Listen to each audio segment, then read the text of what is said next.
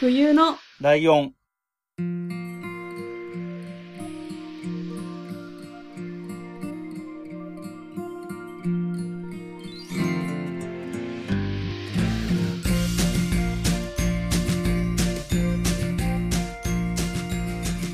この番組は山梨県出身以外共通点のない2人がそれぞれ好きなことを話す番組です。冬のライオン第35回、椿雷道です。真冬です。よろしくおお願願いいしします。はい。えーと、まずは、はい。えーと、今回の配信がはい。実質1週間遅れぐらいにそうなですね。っております。ということで、えーお待たせいたしております。ということです。で、はいえーさらに、そのもう一個前の34回は、 はい。えー急遽僕の一人喋りになってるとあーそうですね。いう感じなおの久しぶで、りでございます。そうだよね、真冬さんの声聞くのは結構久しぶりになってる。 まあまあ、ポッドキャストだからね、まあ本当に聞きたきゃ過過去回聞いてくれって話なんだけど、はい。まあまあ、でも新しい声こんばんがは流れてくるのはだいぶ久しぶりな感じになってるかなと思うんですよね。はい。で、えっと、前回が34回が僕が一人で、は聞きました僕のターン。えターンっていうか一人か聞いてないんだね。基本的に過去のやつ全部自分の聞いてないんで。でそうだよね。うちの番組聞いてる感じしないから、あんまり別にそこは期待はしてなかったんだけ ど。え、でも、聞きたいなって、なんか評判が、こう結構ツイッターとかで良かったから、あ聞かなきゃなって思いつつ、今日に至る。 あ、 なるほど。あの、自分のね、ちっちゃい頃からの集めてたものとか好きだったものみたいな話を、なるほど。あの、年代順でやってってるんですけど。はい。そうそう真冬さんもだからあれですよ。その中でも言ってるけど、はい。えっと、収録のタイミングがどうしても合わなかったら、はい。えっと、そういう時用に、一人喋りのやつ撮っとこうって話、ずいぶん昔にしたじゃないですか。 もういつの話だってくらい昔の話ですけどそうですねそうそう。で、僕も撮ってなかったから急遽撮ったんだけど、はい今度穴が開く時は真冬さんに埋めてもらうから用意しといてください、ね。そうですねちょっと頑張ろう一人語りを。はいうん。そうねで。きやるっかてみれば いいと思いますよ。はいまあ、なんならね、あの、目の前に彼氏に座ってもらって、 喋んないでって言って、彼氏に向かって喋ると、喋りやすいかもしれないです。そうですねはい、うん。で、なので、本当だったらこのタイミング、前回が僕の一応ターンだったとするなら、今回は真冬さんのターンなんだけど、はいちょっと訳あって、今回は、えーライドのターンにしてほしいですっていうお願いをしまして、はいえっ、と、今回も椿ライドのターンなんですよ。はいお願いしますえーで、なんでかっていうと、はいえー4月から僕別のポッドキャスト番組も始めることにしてるじゃないですか。はいはいはいで、今これ収録のタイミングでも、こけら落としって言って第0回的なやつうんを、えっ、と、ブログの方では聞けます。まだ、あの、ポッドキャストの登録はまだされてないと思うんですけど、ああそうなんですねうん、そういう状態にはなってて、はいえっ、と、そんな状況もあるので、その宣伝も兼ねてっていうか、はいその番組をやっていく上でというか、はいおそらく真冬さんとか、あの、あんまり落語をそんなに知らないかなって思ってるんですよ。うん全然わかりませんあ、うんうんうん。はいで、そういう人に説明するのに、どういうぐらいのことはわかるのかなっていうのを探りたいなっていう、おすすめするというより、おすすめはその落語のポッドキャストの方で、お後がよろしいようでの方でやっていくので、はいえっと、そのための資料集めみたいな回です、今回 は。調査調査。そうそうそうそう。はいでね、まず落語家さんって、はい名前知ってる人ってどんぐらいいますって話なんですよ。いや正直全く知らないですああの本当に三遊亭トムさんしか知ら ないああ、もともと、あれ、な、何トムさんでしたっけ、前は。末永トムああ、そうそう、末永トムさんがね、落語家になって三遊亭トムさんなんですけど、その人しかわかんでもなさいでもさ、えっと、あまあ、そういうお笑い系で言えば、桂三度とかもいるじゃないですか。えわからないですえっと、世界の鍋厚ああなるほどが今、桂三度だったり、あと、月手法政が元の山崎法政とかね。まあ、そんな人もいたりするし、うんあとほら、そんなにちゃんと見てなくても、焦点とか見たことあったりするじゃないですか。ああそうですねうん、だか顔はなんとなくわかるけどら、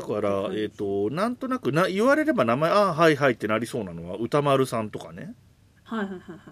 あと円楽さんとかねうんあと春風亭昇太微妙かなその感じだあとわかりますわかりますわかるえてか一人あのなんか山梨の人いませんいますいます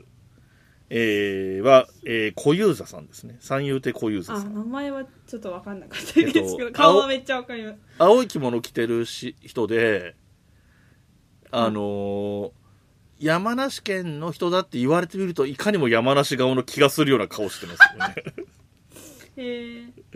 えはい。で、まあ、あと、菊蔵さんとか、太平さんとかね。あはいはい、はいうん言われればわかりますうねん。ね、好楽さんとか、こんまあ、昔の人だと、商店に昔出た人だと、こん平さんとか、うんそういう人がいて、あと、落語って、東京と大阪なんですよ。大体、基本的にはう。ん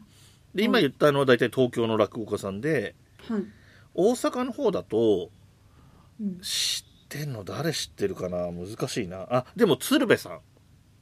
はいはいは笑福亭鶴瓶さんね。いはいあと、鶴光さんって知ってる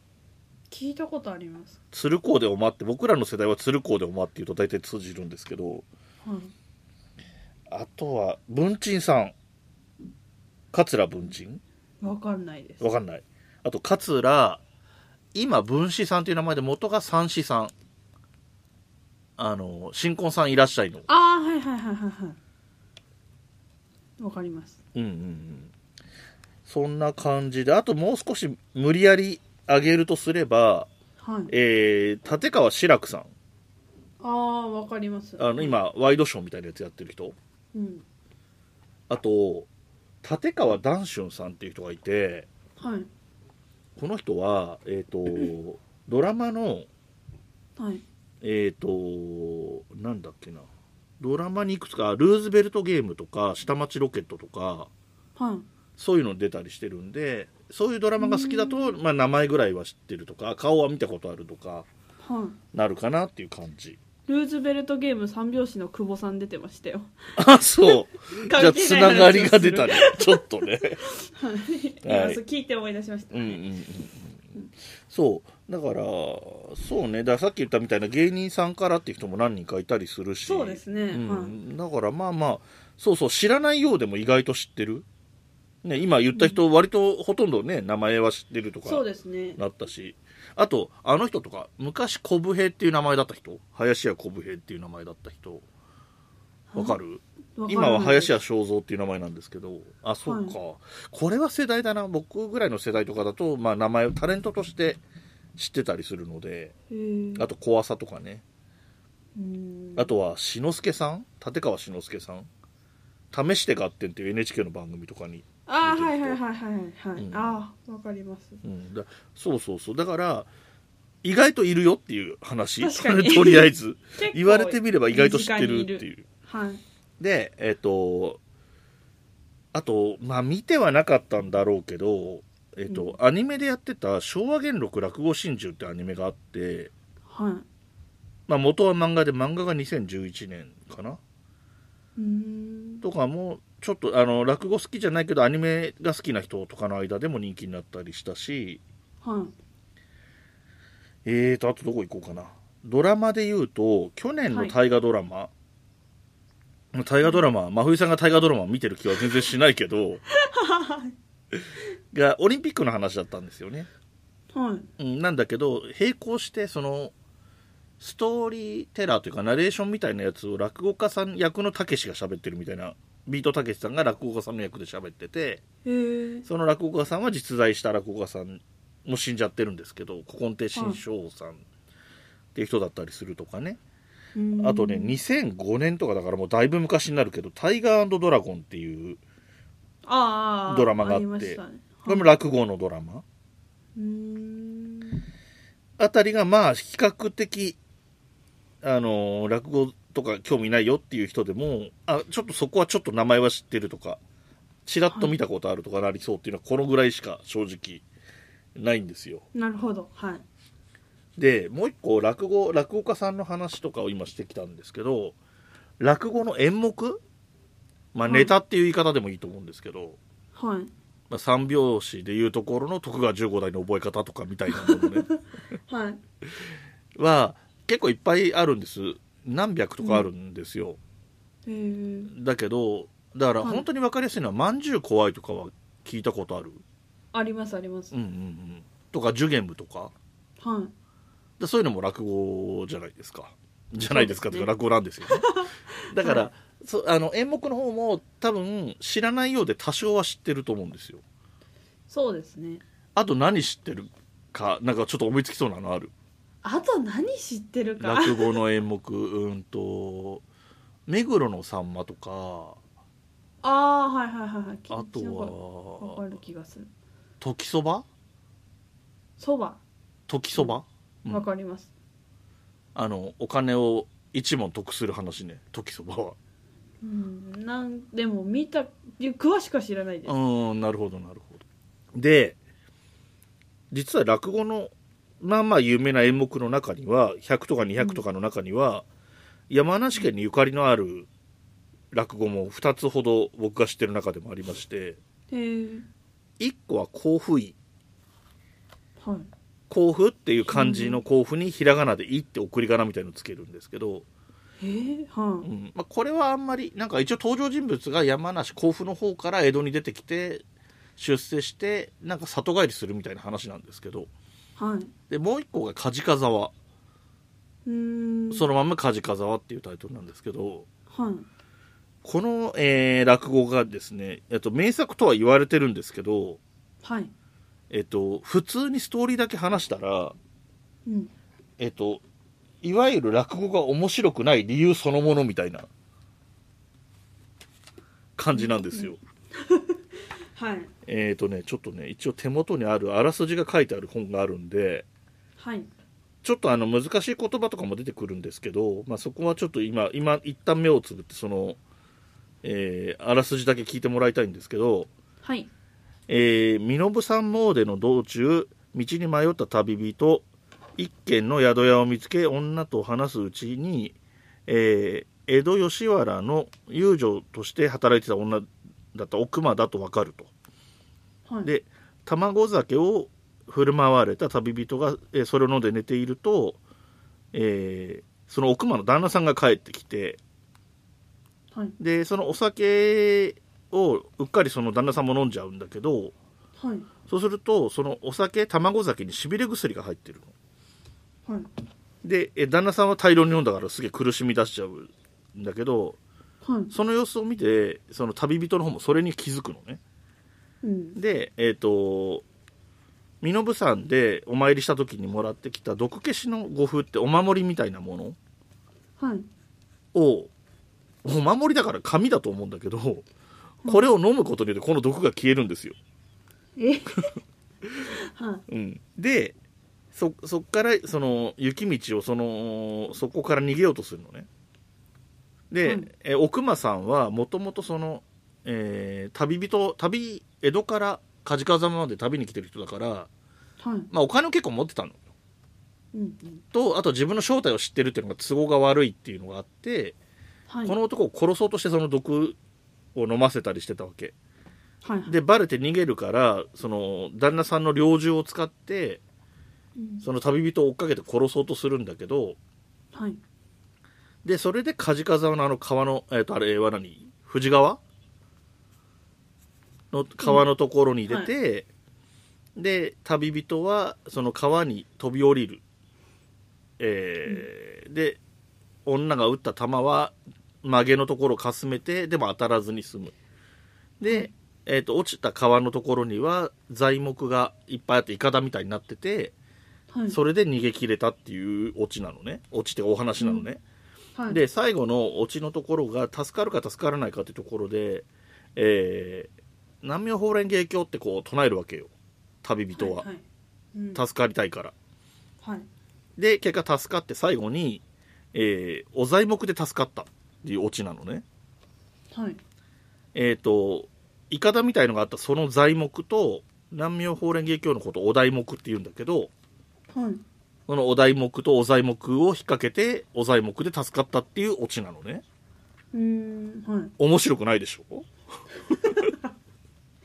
まあこう淡々と言われたらうんうんうん。で、これって、そのオチは面白くないんですよ、まず。あの、材木と題目をかけてお材木で助かったっていうダジャレが、はいまず面白くないのとあのストーリーの中で面白い要素っていうのが全然出てこないね笑える要素っていうのが全然出てこなくて確かにはいだからこれを聞いちゃうとこのあらすじを聞いちゃうと面白くないしあと難しい言葉も多いはいあの語符って毒消しの語符っていうのが出てくるんだけどそれが何だか分かんないじゃないですかはいお守りみたいなものなんですけどででもこの話ってストーリーとしてはサスペンスなのねうんうんだからこれちゃんとしたプロの落語家さんの上手い人が演じてるとハラハラドキドキする話なんですようんえー、で本当に知らないで聞いてると助かるのかな、はい助かんないのかなっていうぐらいうんうんのめり込んで聞けるお話なのねはいだからえっ、となんだろうな落語って言われた時にえっ、と笑わせてくれるものってあんまり期待しすぎちゃうと違くてあー笑いのお話もあるけどこういうちょっとサスペンスっぽいお話もあったり人情ものあの、ちょっと人情話で泣ける話うん子供が海外して子供が、おえっと、夫婦が別れそうなのを仲介するような話とかはそういう話とかもあるからあんまりそのい、うん、落語って言葉でお笑いとかオチがどうのこうのって思っちゃうよりかはいろんな話があるんだなぐらいで聞いてもらった方がはい聞けるのとあとそのさっき言った、えっと毒消しの語符とかもそうだしいろんななんかその江戸時代のものの名前とかわかんないのいっぱい出てくるんですようんなんかそういうイメージがありましたそうだよねだからうんへっついとか言われてもわかんないじゃないはいで毒消しの語符とか言われても分かんないじゃないでも毒消しの語符ってなんだろうって思ってもそれを飲んで毒が抜けたっていうのを説明してくれるからあれなんだろうとかあんまり気にしないであピンチだった旅の人の毒が消えたんだってとこだけ分かれば 別にいいのよなるほどそのぐらいの気が気楽な感じで聞いてくれればはい多分そんなに苦もなく楽しめるんじゃないかなって思ううーんであと落語ってお話今みたいなあらすじがある前にはい、枕っていうのがあるんですようんうんうんあの、本編に入る前のフリートーク的な導入部分とかいう言い方するんですけど、で、はい本編の中に出てくる分かりづらい用語さっき言ったその、えー毒消しの語符とかへっついとか、えっ、と狂わえっ、と吉原の遊女とかそういうのが分かんない人には分かりやすいように、その枕の前段のフリートークみたいなところではい面白いエピソードとか交えながらこれってこういうもんなんですよって説明をしてくれたりするのねプロの人は。へえはい、それがないと分かんないんだったらそれが分かるようにしてくれるから、う、うんん、だからね意外とね聞けば分かると思いますよっていうことが伝えたかったんですよ。うーん初めて知りましたうんうんうんだからね、まあまあ、まさに真冬さんみたいな人にそのお後がよろしいようでを聞いてほしいっていうのもあるんだけどはいあとその落語家さんさっき話した落語家さんいろんな人の名前出てきたけど、はい若手の落語家さんとかも今結構元気が良くてですねはいちょっと今調べられたら調べてほしいんですけどはい調べます竜亭こちらくさんっていう人がいてはい字が難しいんですけどえっと柳漢字の柳にはい亭はその三遊亭とか春風亭とかの亭はいにあ出てきましたこちらくまで行ったもうはい小さいに痴漢の地に楽しいって書くんですけどはい出ますあの説明が悪い言い方しちゃったけど あのー確か写真いろんな写真があると思うんだけど眼鏡かけてるやつにはいは結構真冬さんの好みに近い感じになるんじゃないかなと思ったんですけ どい確かにそうこれで、えっと、彼は確かにすごい才能もあって、その落語の世界って見習いから始まって、え3段階ぐらいあるんですけど今一番上の本当のプロ中のプロのところにちょうど上がったところぐらいの人なんですけど。へー落語自体も上手だし、あのなんだろうな楽しい笑えるし落語には与太郎っていうね、あのバカキャラみたいな定番のおし人がいるんですよはいなんかストーリーによってはまだまだ若者だったり結婚してたりとかいろんなパターンがあるんですけどはいバカっぽいキャラクターの名前は常に与太郎みたいな感じになってるんですねへえだからはい与太郎ものとか与太郎が出てくる話っていうとあバカがおかしなことするんだなみたいな感じなんですよ大体ねはいはいはいこの与太郎の演技がとてもうまいそのこちらくさんはいうん、ぜひね聞いてほしいなっていうふうに思います確ね、イケメンですしねうん、結構ねあのー普通にあじゃあどこで聞けるかっていう話をしましょうかあ確かにそれは気になりますえっと誰がいつ出てるかっていうのは、まあ、いろんな条件があるとはいえ落語自体がすぐ聞ける場所っていうと東京だと寄席っていうのが4つあって、はい新宿の末広亭とあと池袋と上野と浅草にあるんですようんであとと大阪は大阪で2か所かな1か所か2か所かあったりはいあとまあ1個ずつぐらいは仙台とか横浜とか名古屋とかにもあるんですけど毎日1年365日えーなんだウイルスが流行っても閉めずにやってるのは新宿あの東京の4つの寄せはうんえー今も閉めずにやってるはずですねこのコロナウイルス騒ぎがあってもそうなんですねで他に独演会って言って例えばその、うん例えばこちらくさんとかでもそうだし他のさっき言った小遊三さんとかでもそうですけど例えば、えっ、と甲府市民文化会館とかそんなのがあるかどうか知らない ですよ山梨県民文化ホールとかはいそありますねそういうところで落語会みたいなのやったりすることもあるのでそうですね今調べたら結構やってますねうんうんうんで、えっと落語の場合は大体小ホールっていう方でやってることが多いですねあうのん一、人で喋るのであんまり大きいところだとやっぱり端の人まで聞こえないとかあの確かに落語ってせあの座布団の上に正座してるけど動いたりはするんですよアクションは多少身振り手振りはあるのでそれが全然見えないとそれはそれで楽しくないのでね、うん確かうにん、っていうところでですね意外と、えー楽しめたりもしますと。うんあとはなんだろうね。であとはテレビとかでもやってるし、はいえっ、と、まあもちろん焦点、焦点はあれは落語をやってるわけじゃないんでちょっと微妙で すけど、E テレとかでも毎週一応落語をやってる番組とかもあるし、あそうなんですね E テレは、えっ、と、日本の和芸かな。あの、うん日曜日の E テレって午前中に将棋やってるんですよね。うんで、午後に囲碁やってるんですよ。えそうなんです ねで、囲碁が終わると落語が始まるんですよ。 すごい和風な感えじなの。ー、確かにそうそうそうそうそんなのもあったりしますねであとはえっ、とそうだなああとポッドキャスト、まあはいこの番組もポッドキャスト番組だし僕が始める「お後がよろしいよう」でもポッドキャスト番組なんですけどはいえっ、と渋谷落語ポッドキャスト枕っていうのがやってまして、はいえー、とサンキュー達夫さんっていう人がやってるんですけどはいこの人が主催して渋谷のユーロスペースっていうところで1ヶ月に5日間だけ毎月毎月あの若手が出る落語会みたいなのをやっててへーでそれで、えーそれに来てくださいっていう、まあ、宣伝みたいなポッドキャスト番組なんですけど、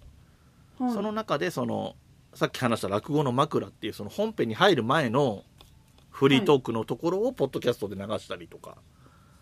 でたまにその本編もその演じた人がお落語家さんが OK してくれると本編まで流してることもあるんですけどうんこの辺が割とその落語をとりあえず聞いてみるっていう入り口としては入りやすいし、まあ、えっと、お後がよろしいようでは落語自体を喋ったりはしないんですね別に落語家じゃないので。はいそうだからそういう説明とかみたいなこういう演目があるよとかこういう落語家さんがいるよみたいな話を、えーお後がよろしいようでの方で勉強して あの、テレビで見るなりそのポッドキャストの、えーサンキュー達夫さんの方のやつを聞くなりとかするとその分かんないところがちょっと分かったりねすることもあると思うんですよね。そうですね、でちなみに、えっと、もう4月に配信する分、もう録画録音してるんですけどはいあそうそうえっとお後がもうここ完全に宣伝なんですけどねまあ、ずっと宣伝伝なんですけど、 えっと、お後がよろしいようで、えっと、毎月はい1日、11日、21日に配信なんですよ。はい1のつく日。うん、末尾にね。下、はい一桁目が1の日ね。はいはいで、えっと、1日は、毎月1日は落語家さんを紹介します。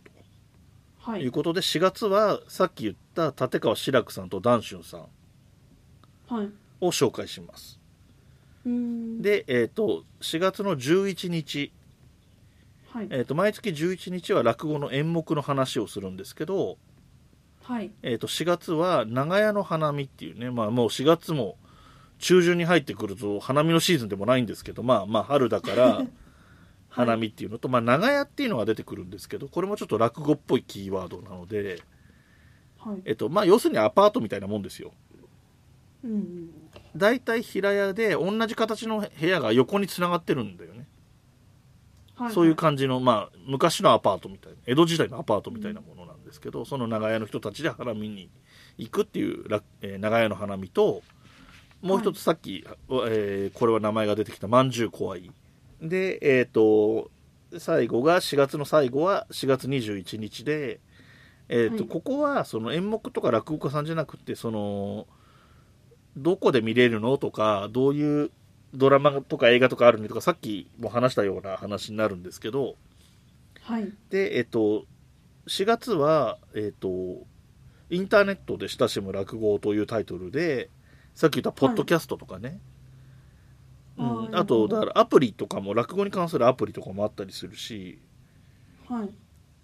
あと YouTube ってどうなんだろうね、みたいな話とかね、そんなことを話したりしてますので、えっと、はいで、また5月になったら、5月のこれから撮るんですけど、5月になったら5月の1回目がまた落語家さんの話して、真ん中はで演目の話して、またなんか別のエピソードとか、多分5月は落語の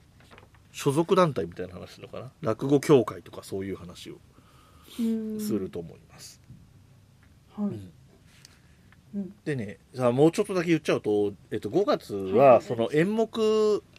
月の11日に演目の会があるんですけど、どうネタの会。はい1個は小褒めっていう話をする予定で、はいもう1個が死神っていう話をする予定なんですよはいで死神っていうのをね5月にやろうと思った理由が、えっ、とあこの配信の次の配信はいで、えー中でも説明はしてるんでその中でも説明はしてるんですけどえっ、と、はいラジオ寝台特急の2人をゲストに迎えてるじゃないですかお来週、はいはいえっと、急に言いました けど、あのー突然発表はまあ、ラジオ寝台特急さんの方に僕らがゲストで出てるのがもうすでにだいぶ前に流れてるので、知ってる人は。もうすごい前のようそなう気そ持うちそうそう、ですにね1ヶ月とか経っちゃってるんじゃないかな。 そうそうそう。で、その、戸川さんがね、やるイベントの告知もその中でしてるんで、来週、来週じゃない、今次回多分今はいはい日は同いじ日に配信してるか、明日配信かみたいな感じになってると思うんですけど、はいその回でも言ってるんですけど、その、えー、ボリジョイサーガスっていうイベントをやるんですね、戸川さんが。はいでその中の、えー、とお芝居でその死神っていう落語をモチーフにしたお芝居をやるっていう話をしてるんですよ。そうですうねんなので、えー、とそれが4月3日4日かなはいにその戸川さんのそのイベントみたいのがイベントというかショーというか演劇というかそういうのがあるんで、それを見に行った上でそれも踏まえて5月の、えーと「お後がよろしいようで」で死神の話をしようかなとおーそうちょっいといじつゃないがりをあるような感じに持ってきたいなと思って、はいそうそうそんなこともあってね、えー一応5月は死神の話をしますっていうのも入れておきましたとはいいうところですかね。はいどうですかどんな感じですか話を今一通りいろんな話をしたけど落語家さん意外と知ってるねっていう話と演目はうん演目も知ってるのもあったし、あとまあは一応ね下手くそながらも楽しみ方みたいな話もできたかなとは思うんですけどいうん一回行ってほしいな、うんうん、行きたいです、うんその三遊亭ともさんがお笑いライブでやってるのああをみに2回ぐらい見たことがあるだけなんですよ本当人うんうん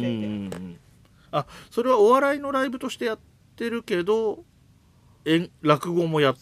たりってこと落語をやってましたネタは落語やったり昔ながらの夜間とか出してくるやつもやってる のいや落語だあけ落語だけでやってるんだはいあの昔のネタも好きですけどね僕トムさん のねあのでっかいボストンバッグみたいな中からいろんな小道具出しながらダジャレだけ言あうはやつい あれも好きでしたけどそうですねあと、私の知り合いが、あの落語家目指してる人うがんいておー何の話してもなんか持って くるなあぜひーあの聞いてみたいこれはしずじゃあ黙っといてライドウさんが認知するまで いや、それは大見丈夫。大届けようか丈夫。いや、いや、出てくればそりゃ知るかもしれないけど、落語家さんも数がいるからね。まあ期待を込めてうんそうしましょう、じゃあちょっと様子見誰ましょとう言いかま。せんじゃあしばらく様子見てということで。はいはい。えー、ということで、さっきフラッと、えっ、と、一応、今回の、えっ、と、僕のおすすめする落語というものについてはここまでにしまして、で、はい来週の予告をね、さっきもちらっと言いましたけれども、していきたいんですけど、えーポッドキャスト番組、ラジオ寝台特急っていうポッドキャスト番組の戸川康介さんと、えーっと、音楽ユニットのショートステップはいっていうユニットをやってる第3はのおい二人が、えーやってる、えーラジオ寝台特急という番組でそのお二人が、えーゲストに出てくれます、えー次回とその次の回2回連続で、えー出てもらっていまそうすですね覚えてますかもうだいぶ1ヶ月ぐらい前に収録してるからもうだいぶ覚えてないんじゃないかなって思うけ どなんか出てもらったっていう感覚よりもなんか、 奪い取られたああ、そうね、そうね。そうそうそうそう。なんか、えっ、と、冬のライオンの枠にあの二人が来て、あの二人のラジオ死んだ時をやって帰ったみたいな感じでしたね。 そうですねいい感じにそあの喋っていただいて、あの記憶にはないですあんまりあとなんかね、あの、場所が場所だったんで甘いもの食べたりしてましたねっていうのがあありますそうですねあんなにダラダラしてていいのかっていう感じはあります けど楽しみにそうかしていそうただかけたらそうか真冬さんからしたら甘いもの食べながら面白い人たちが喋ってるの聞いてたみたい な感じがそうもうただ感覚になってましたよねなんかそっかそっか。でね、えっ、と、配信で言うと、えっ、と、次回のそのさらに次の回も、えはーい寝台特急の2人が出てるんですけど、